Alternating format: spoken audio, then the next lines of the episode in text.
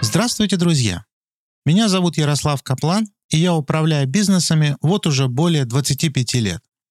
В течение всего этого времени я всегда задавался вопросом, почему одни проекты вырастают в гигантов, а другие погибают.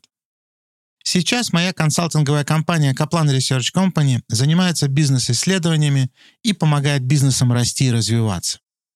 Моя работа в своей основе заключается в том, чтобы изучать успешные и неуспешные действия в бизнесе, а также разбираться с тем, существуют ли какие-либо закономерности в том, как можно сделать бизнес успешнее. По результатам своих семилетних исследований я написал книгу «Бизнес инкогнито. Как расширить границы предпринимательского мышления». Этот подкаст – выжимка моего опыта. Подписывайтесь на подкаст, пишите отзывы, ссылка на меня и мою книгу в описании. Буду рад, если этот подкаст окажется вам полезным. В этом подкасте мы с вами поговорим о том, что находится на границе взаимодействия между предпринимателем и потребителем. В классической экономической мысли, начиная с начала XIX века, основными факторами производства считались земля, капитал и труд. Как это не удивительно, но спустя почти 200 лет в экономической науке мало что изменилось. Возможно, за исключением того, что в рейтинге социальных наук укрепилась социология. Но так же, как в естественных науках различаются физика и математика, также и в социальных науках различаются экономика и социология. В результате своих исследований я пришел к выводу, что в предпринимательской деятельности более эффективна система иных факторов в этой области, а именно треугольник предприниматель, продукт, потребитель. В предпринимательской деятельности предприниматель взаимодействует с потребителем не напрямую, а посредством своего продукта. Это, казалось бы, очевидное предположение очень часто игнорируется в современных деловых методах, и в центр такого взаимодействия выносится сам предприниматель а не его продукт. В этом случае происходит то, что можно было бы назвать коротким замыканием в этой области деятельности. Если у предпринимателя нет продукта, если он не создает никакой потенциальной ценности для своих потребителей, то он просто вынужден закоротить взаимодействие с потребителями на самом себе. Что же это может означать? Давайте посмотрим. На самом деле это очень простая идея. Начнем с того, что любой продукт содержит в себе знание того, кто его создавал. Хлеб – это знание, велосипед – это знание, перевод на другой язык – это знание. Соответственно, все то, что клиенты воспринимают в продукте, это в том числе знание, которое в нем заложено. Например, для производства автомобиля нужно больше знания, чем для производства велосипеда. Далее, можно предположить, что знания, заложенные предпринимателем в продукты, это не просто какое-то абстрактное знание, это какая-то система знаний. Система знаний означает, что все данные в этой области известны и тесно связаны друг с другом. Вы не можете построить полноценный автомобиль, если все, что вы знаете в этой области, это то, как делать его кузов.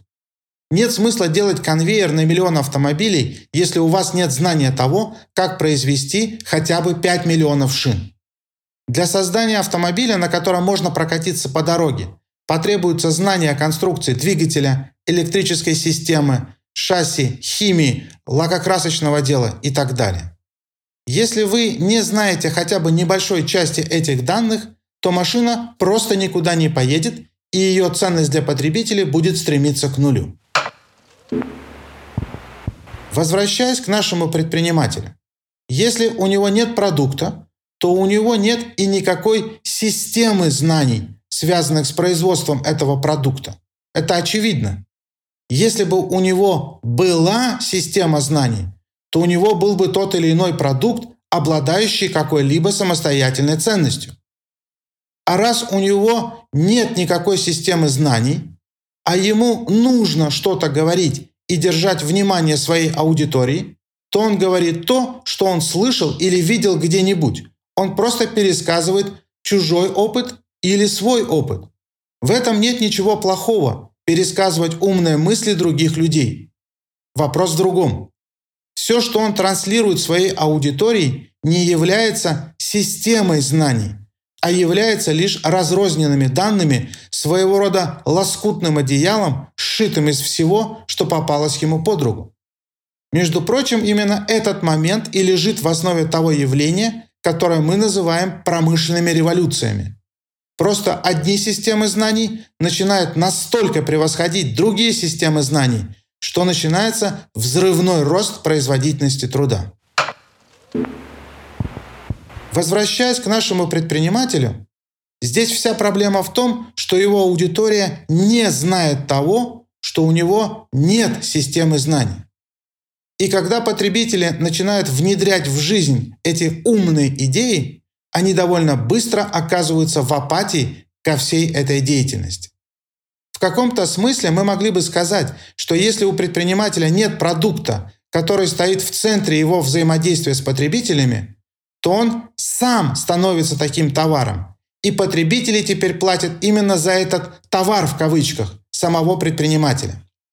Исходя из этих заключений, я говорю, что такое взаимодействие рано или поздно приведет к короткому замыканию. Конец у этой истории будет печальным для всех ее участников, как для предпринимателя, так и для его потребителей. Подводя итог этого подкаста, я хотел бы еще раз повторить свой основной тезис – Предприниматель взаимодействует с потребителем не напрямую, а посредством знания, заложенных в свои продукты и услуги. Отсутствие продукта рано или поздно обязательно приведет к короткому замыканию в такой цепи взаимодействия предпринимателя и потребителей. На этом я заканчиваю этот подкаст. До новых встреч, друзья! Спасибо всем за прослушивание подкаста. Подписывайтесь на него, там, где вы его слушаете. Пишите отзывы и комментарии. Я буду рад получить от вас обратную связь. Мои контакты и ссылка на книгу в описании.